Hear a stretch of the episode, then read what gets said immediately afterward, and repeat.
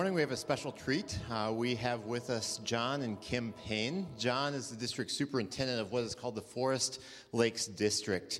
Let me give you some background. Uh, Friedens is a part of what's called the Evangelical Free Church of America.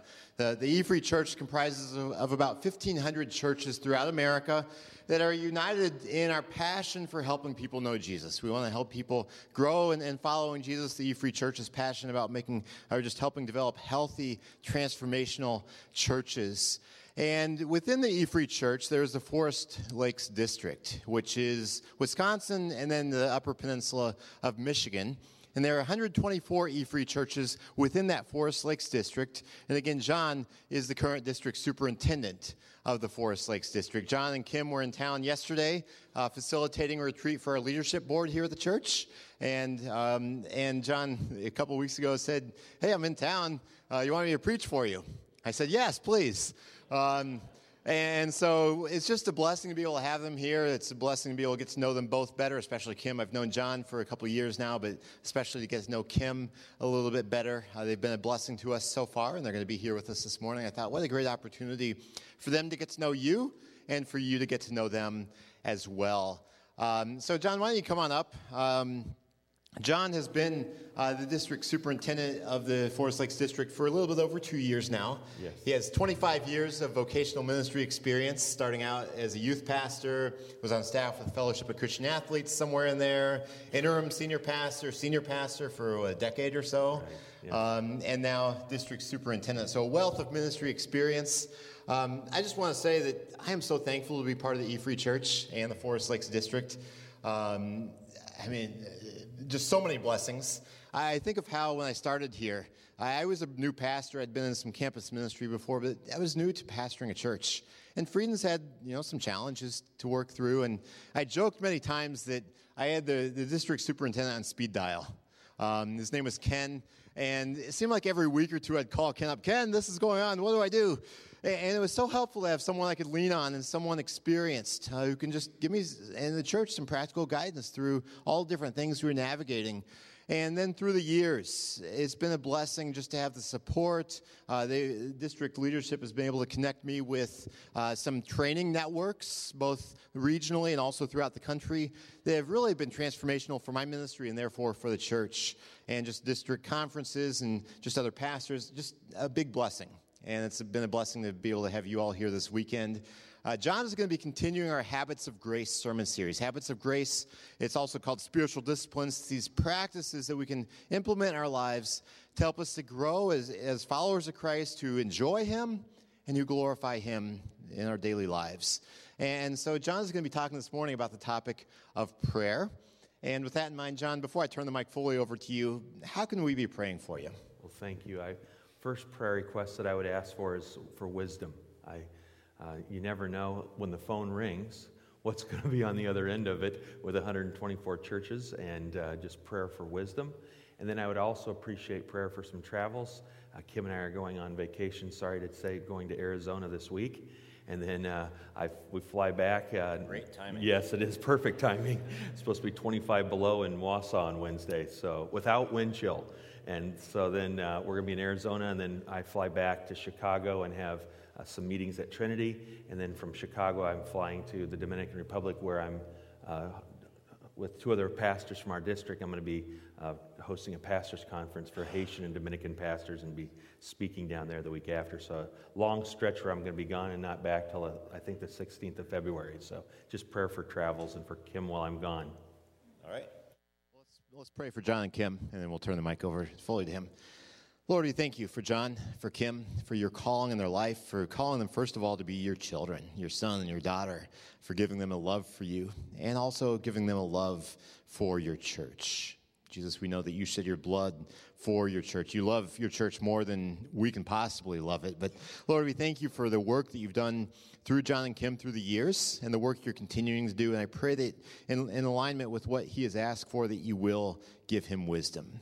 And that as he navigates uh, things with churches, as he provides guidance and leadership and insight, and at times, you know, challenging people to take steps of faith or to correct things that need to be addressed, Lord, I pray that he will not be leaning on his own understanding, but trusting fully in you. That you'll give him wisdom and insight from Scripture, and also give him wisdom in how to apply the experiences um, and knowledge that you've given him through the years as well.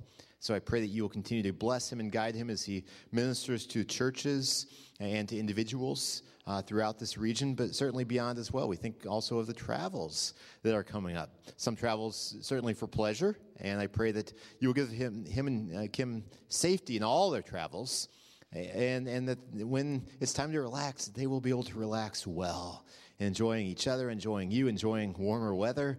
Um, we also pray, Lord, uh, for your blessing on, on other travels, whether it's speaking engagements or training things or, or learning opportunities. Lord, I pray for your blessing on all these different activities that he's involved in. Uh, may your hand of blessing be richly upon him. Um, Lord, we thank you for John and just pray for your blessing on this time this morning that you will speak through him to us and that we, all of us gathered here, will have soft, teachable hearts to learn from you this morning. We pray these things in Jesus' name. Amen. Amen. Amen. Thank you. Thank you.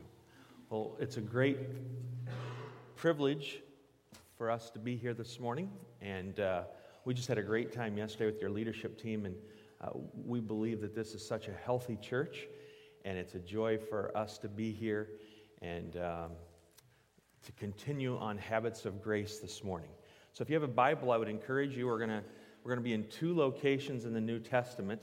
The first one is in Luke chapter 11, verses 1 to 13. So, if you want to open there, and then kind of put your finger or part of your program in, in that particular section of Scripture. The other section that we're going to be in is Matthew chapter 6, uh, verses 10 and 11. So Luke 11 and then Matthew 6. And if you want to probably more put your bulletin in, in Matthew 6, we'll be coming back there. We'll start in Luke chapter 11. But thinking about this habit of grace, particularly an encounter with, with Jesus as it relates to prayer. Let me ask you a question this morning. Thinking about your prayer life, have you ever thought, uh, you know, prayer is something that's mystical and maybe hard for me to understand? Um, or, or a hard habit that, you know, I, I hear these stories of Puritans or great followers of Christ in, in years before who, you know, would spend hours in prayer and you sit there and say, I, you know, I start to pray and I fall asleep. Anybody ever do that? Anybody for honesty in church? All right? that, that's happened to me. You know, I, I start praying and all of a sudden, you know, fall asleep. My dad used to say that's maybe one of the most spiritual things you can do is take a nap. And yet, when we think about prayer, prayer is such a vital discipline. It's such a vital part of our relationship with God. There's a small town in Oklahoma. Now, I don't know if this is totally true, this story that goes back, but the story has been told about this small town in Oklahoma that had a brewery and two churches, probably Southern Baptist churches, I don't know, but two churches and a brewery. And the owner of the brewery was just defiant against Christianity. He was an atheist and he just spoke out all the time about how he hated Christians. And this small town, everybody knew this. Well, the two churches decided that they were going to host a prayer meeting and they were going to come together and ask God to do something uh, with this man who owned the brewery and take care of business. So they gathered on a Saturday night for prayer, and as they were praying, a large lightning storm happened. And just thinking about this, you've experienced this. lightning didn't strike the church, lightning struck the brewery, and it burnt to the ground. Well, the owner of the brewery was livid because he heard that there was a prayer meeting the night before asking God to do something for intervention as him as the owner of the brewery and the brewery. And so it went to court, and the uh, judge, as he's reviewing the facts and going over the case, comes up with this conclusion. He says, I, I find this amazing and perplexing that an atheist would profess his belief in the power of prayer blaming the two churches for praying and saying that that was part of what led to what happened. And then he said, and the defendants, all faithful church members who said they're Christ followers, deny the power of prayer that caused the lightning to strike the church. Now, I think that's probably a fictitious story, but it does display a little bit how sometimes we think about prayer. We were talking at lunch yesterday, and someone said, you know, really everything that happens to us is part of God's providence. And there is disobedience that we do, but, but God, we say, oh, that was providence, but we don't say something else that happens, that was providence. And yet it is God who is at work in and through us. Sometimes as Christians, we pray asking God to do certain things, either in our lives or in the lives of others, only to be totally surprised when God answers our prayers. So, where do we start if our goal is to establish a legitimate communication with God as part of a daily rhythm of grace, as part of a discipline? We can find all too many sources. If you go on the internet, you can find thousands of books that talk about prayer. What I'd like to do this morning is go to Jesus. I think he gives us maybe the best model for what prayer is. And so let's begin and let's look at what Jesus, the master communicator, the very Son of God, who spent more time, I believe, in successful, active communication with his Heavenly Father than anyone else. And let's see what he has to say about prayer. In Luke chapter 11, verses 1 and 2, it says this One day Jesus was praying in a certain place. When he finished, one of the disciples said to him, Lord, teach us to pray. What a great request. Lord, teach us to pray. Just as John taught his disciples, he said to them, When you pray, say. The, this version of the Lord's Prayer may be a little bit different than the one that we'll look at in, in Matthew chapter 6. Many are familiar with the Lord's Prayer, and some of us have attended churches where it was recited each and every Sunday as part of the liturgy of the church background that maybe we came from. The Lord's Prayer, however, was not given to be just recited as a ritual, it was actually given to us as a blueprint for prayer by Jesus himself. There's something tremendously important about the way Jesus and disciples, when he said, when they said, Lord, teach us to pray, and he said, when you pray, in the parallel account in Matthew chapter 6, he also said, when you pray, do the following. The Lord's Prayer was given to show the disciples how to pray. After all, that's what they asked. Lord, teach us how should we pray? Elmer Towns, uh, uh, an author, said this way He said, The effective prayer is not measured by how loud you pray, or how long you pray, or even if you say the words of the Lord's Prayer again and again in a repetitious fashion. Your prayer life will not be effective if you are, your, I'm sorry, your prayer life will be effective if you are sincere, that is your approach, and if you ask for the right things in what you pray for. From this prayer, there's seven things, and if you, uh, in your program, if you want to write down these seven things that I think will help is the discipline of prayer and the habit of grace, if you're making a Walmart list, I won't know the difference, but if, I encourage you to t- jot down some things that maybe will be helpful in your prayer journey. First thing that I see about prayer and enjoying, the, enjoying prayer as a, as a daily discipline of grace is prayer is a relationship. Prayer is a relationship. Luke chapter 11, verse 2, Jesus said, When you pray, say, Father. Say, Father. We just sang, You're a good, good Father. It's who you are. Jesus is stating the importance of starting our prayers with the awareness that God is our Father.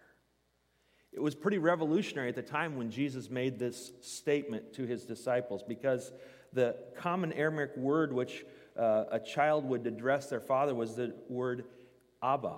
Or, and, and so the disciples knew the word father and they used the word, but no one under any circumstance would use Abba when speaking of a heavenly father. That was new verbiage to them. Abba meant something like daddy, but with a more reverent and dearest father. So when Jesus came on the scene, he addressed God as Father. All his prayers that he would address God were as Father. And the Gospels record the use of Father more than 60 times that Jesus used the term Heavenly Father or my Father in reference to God. Yet in the Old Testament, that same term as God as a Father was only used 14 times.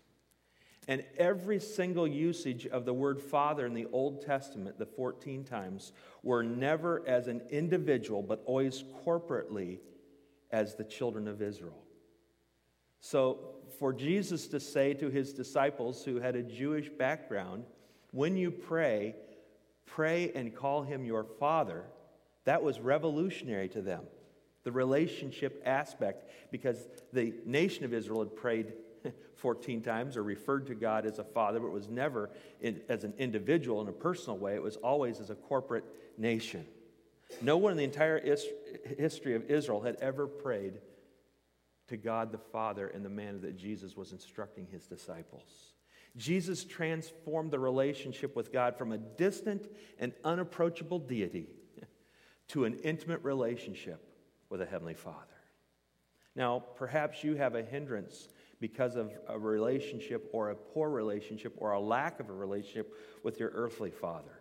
And let me just encourage you that one way to overcome this is to think of God as being everything that you ever could wish for or dream of in an earthly father. And He is that and more. The beginning of effective prayer is the recognition that God possesses a father's heart, a father's love, a father's strength, and a father's concern for the very best interest of his children. This concept of a loving heavenly father provides us with a profound sense of being loved.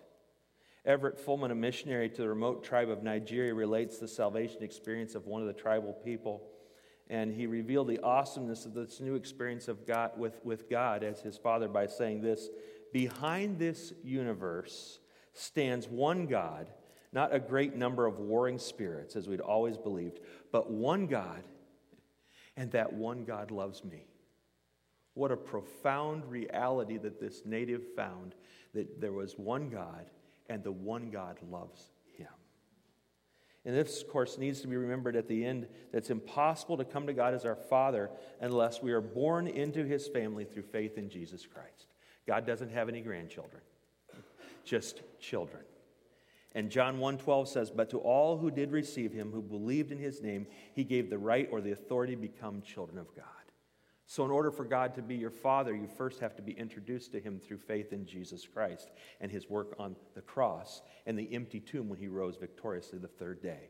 And when we place our faith and our total trust in what Jesus Christ did for us on the cross and His resurrection and asking Him to forgive us of our sin, we turn in repentance from sin to Him in faith, we come into the family and He becomes our Father. The prayer is based on a relationship with God through faith in Christ. When we begin our prayer, Father, we begin to pray based on an intimate relationship with God, that of a father and a child. And He's not an angry judge looking for an opportunity to condemn us. He's our Father and can be approached on an intimate basis.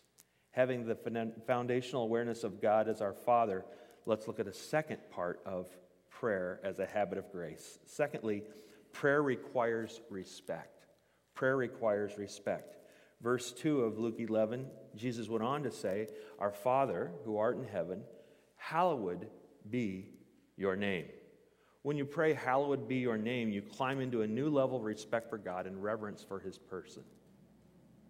When Jesus taught us to pray, Hallowed be your name, he was telling us to make the presence of God a reality in our lives. His presence to be reality, not thinking of him as a far distant God, but a father and a close relevance to us. It's about putting God on the throne of our lives on earth as he sits upon the throne in heaven. How do we hallow the name of God?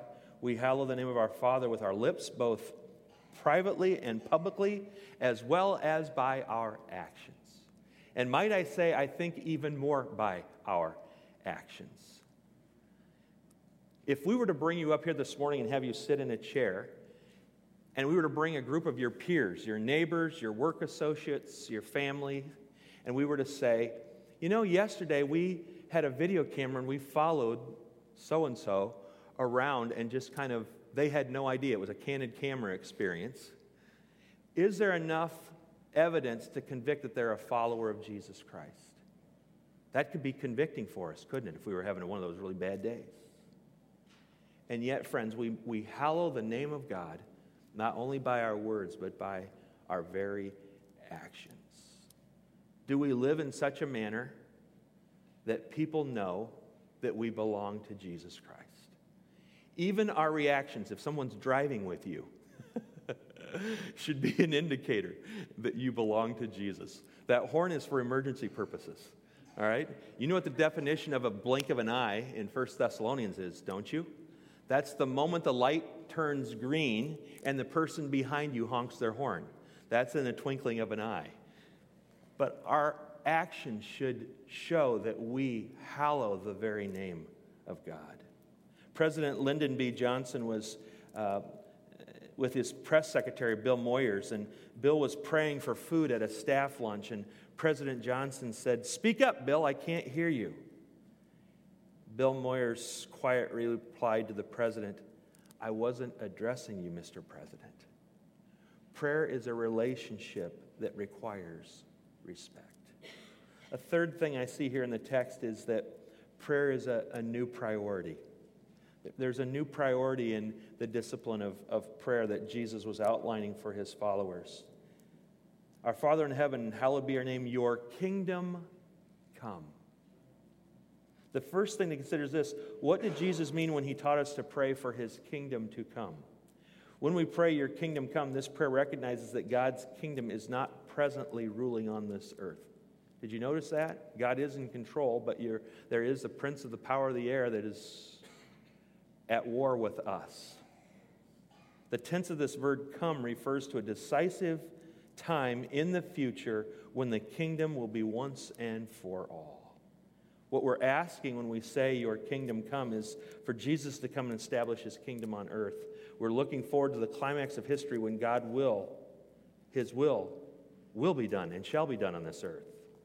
When we pray, Your kingdom come, we are acknowledging God's right and rule of all people, even those who do not yet call him their Father. We dare not to pray for his rule over others unless we honestly desire him to rule over us. And submission is such a great part of our daily routine in prayer to humbly come before the Lord. There's a boldness to ask with confidence, but there's a humility as we hallow his name and we ask for his will to be done. When we pray, Your kingdom come, we, we are asking that that relationship has respect and a new priority. Number four in the text, actually, we're going to go to Matthew chapter 6, so you can flip over to Matthew chapter 6. In Matthew chapter 6, we see that prayer requires submission. Our Father who art in heaven, hallowed be your name. Your kingdom come. Your will be done on earth as it is, is, as it is in heaven. It's unfortunate that millions of individuals have repeated the words, Your will be done, down through the ages in churches, in homes, and down through the centuries, they don't have the faintest notion of what God's will is, even though they pray, Your will be done. May I tell you this morning what God's will is? God's will is that God's will is that no one would perish, but all would come to repentance. God's first plan and his will for your life is that you come to know him in personal relationship. And then beyond that, God's plan and God's will for your life is that you be conformed and transformed into the image of Jesus. And that you be an image bearer, a reflection of Jesus Christ. Friends, that's God's will for your life. That you come to know Him through faith in Jesus Christ, His death, His burial, and His resurrection for our sin and turning from uh, sin to Him in repentance, in faith. And then for our lives to be transformed and we become like Jesus Christ. That's God's will for your life and for my life. Notice we're not asking God to change His will or to bless your will. We're asking Him to help us find His will and do it in our lives. But it's not enough just to know the will of God. We must then apply it and say, Your will be done. And it's a reality of prayer of submission. The truth is that the cause of all the unrest, frustration, unhappiness, the sense of powerlessness that we experience in our lives can be traced to trying to follow our very own self will as opposed to God's will. In the Lord's Prayer, we turn from praying for God's glory to praying for our needs. One of the profound realities of the Christian life is that there's this realization that God cares about the simple day to day needs of our lives. So, prayer is a relationship, our Father, that requires respect, hallowed be your name, that has a new priority, asking for his kingdom to come, and then submission, your will be done on earth as it is in heaven. And then, fifthly, I see here in Matthew chapter 6 that prayer requires dependence. Prayer requires dependence. Give us this day our daily bread. What does that request mean? For the average American, it is what we will eat, not whether we will eat. It means, am I going to Culver's or McDonald's or Burger King or Perkins? What is, what, you know, when we think about asking God for our daily bread, it's not if we're going to eat, it's what we're going to eat. And if we're going to be thankful for that which we eat. But for prayer in most of the world, friends, when there's a prayer of give us this day our daily bread, it's a dependence because there's no, no real known as to whether or not there will be a meal. And so to pray, God, give us this day our daily bread, is an understanding and relying that, that our absolute dependence on God for everything. God made us with needs so that we would have to look to Him to supply them. In this prayer for daily bread, bread stands for more than just food, it stands for the physical things that we talk to God about each and every day. God expects us to turn to Him every day for the grace sufficient to meet the challenges of each new day. Prayer, then, back in Luke chapter 11, if you want to flip back to Luke chapter 11, prayer involves forgiveness. Prayer also involves forgiveness. In Luke 11 4, Jesus said, And forgive us our sins, for we also forgive everyone who everyone we ourselves forgive, everyone who is indebted to us.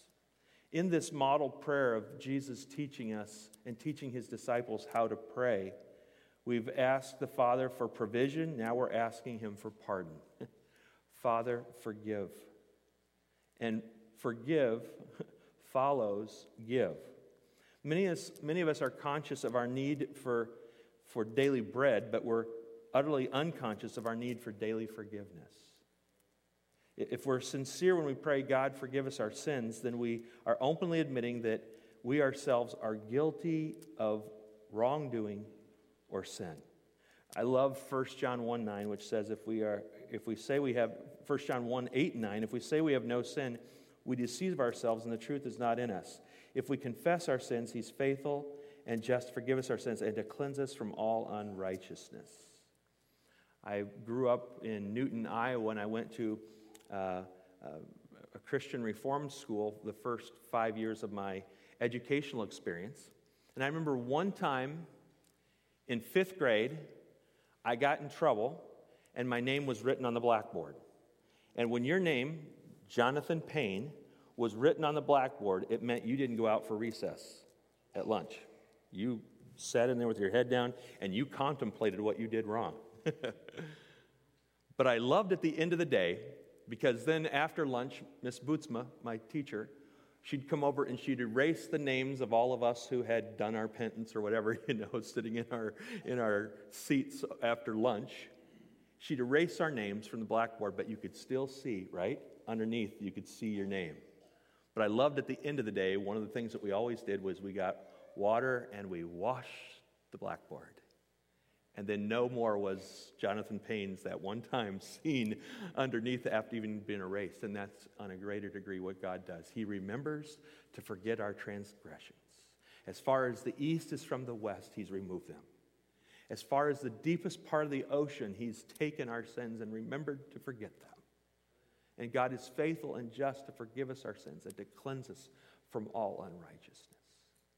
If You're walking in guilt this morning. God offers forgiveness. He says if we ask Him, He will forgive us of our sins. And friends, the only thing that hampers our prayer is what it says in Psalm 66, verse 18 If I had cherished iniquity in my heart, the Lord would not have listened. What hampers my prayer? What hampers your prayer? Sin. Unconfessed sin does not allow our prayers to be heard by a Heavenly Father who's waiting and wanting to hear that relationship with you. Ray Stedman tells a story of one man's explanation of his lack of forgiveness. The man said, I know I'm a Christian, but someone did this awful thing to me, and I just can't forget and forgive. Pastor Ray said to him, Are you sure you can't forgive? he says, Yes, I can't forgive. As they continue to talk, he says, I've found that often we use the word can't when we really mean won't.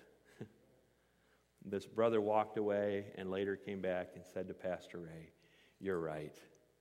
I won't forgive. It's not I can't. Will you pray with me that I can forgive this individual who's wronged me? It's really true that you cannot forgive eh, if our hearts cause us to be in a place of unforgiveness. Well, let me just quickly, quickly give the last prayer teaching that Jesus gives us in this, this habit of grace. Prayer brings protection. In verse 4, it says, And lead us not into temptation. In the preceding petition, forgives our sins. The request was that sins already committed might be forgiven. And now we have a place to be delivered from falling into new sin. Lord, deliver us from temptation. In James chapter 1 verse 13, we realize that temptation does not come from God. Temptation comes from other sources. It says in James 1:13, God does not tempt anyone. So in conclusion this morning, Jesus gives us this blueprint for prayer. I want to challenge you to use this prayer uh, this week and to recognize that prayer is a relationship that requires respect, a new priority, a submission to God, dependence, forgiveness, and protection. And let me just give you some practical takeaways. I believe that there is time that you can schedule prayer. Um, have a time during the day where maybe it's uh, 11 minutes after 11 or 12 after 12 on your lunch hour that you, you say, I'm going to pray for some specific needs at this time sticky notes that will maybe remind you to pray on your dash or on your mirror. I like to put sticky notes from my wife when I'm traveling away on the mirror and etc. And she leaves them up there, so that's kind of cool. Uh, but writing a sticky note is a reminder to pray. When you're asked to pray for someone or given a prayer request, let me encourage you to say, when someone says, Will you pray for me for this? Will you pray immediately for them? Put your hand on them and pray for them immediately and what that does is brings the Holy Spirit into the equation, and He will bring to remembrance what you're to pray for. So the next time someone says, Will you pray for me? Say, Let's do that right now because I have a horrible memory. And the Holy Spirit will remind me what to pray for.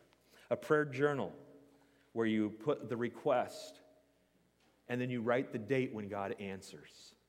I had a dear friend this last week who was uh, or a week and a half ago called and said, My son just got let go from the University of North Carolina. He was the offensive coordinator in the football team. He says, Pray, Keith and Mia need a job. We prayed together, and then he left a voicemail saying that his son had been hired at Arkansas State as a new offensive coordinator and that his head coach is a Christ follower. And he left it on my voicemail, and I said, I got to call Bart back, and we need to pray and thank God for answered prayer. So when you pray with someone and God answers prayer, don't forget to say thank you. We do that with our children. Let's make sure we do that with our Father, that we say thank you when He answers prayer. Then finally, you know, worship music is so powerful. Having a good way to prepare our hearts when we hear uh, music and songs that are from Scripture that help us as it relates to prayer. Prayer is a wonderful discipline, it's part of that relationship with our Father, where we respect, where we pray for His will to be done, His kingdom to come, for our daily bread, for release from sin in terms of protection.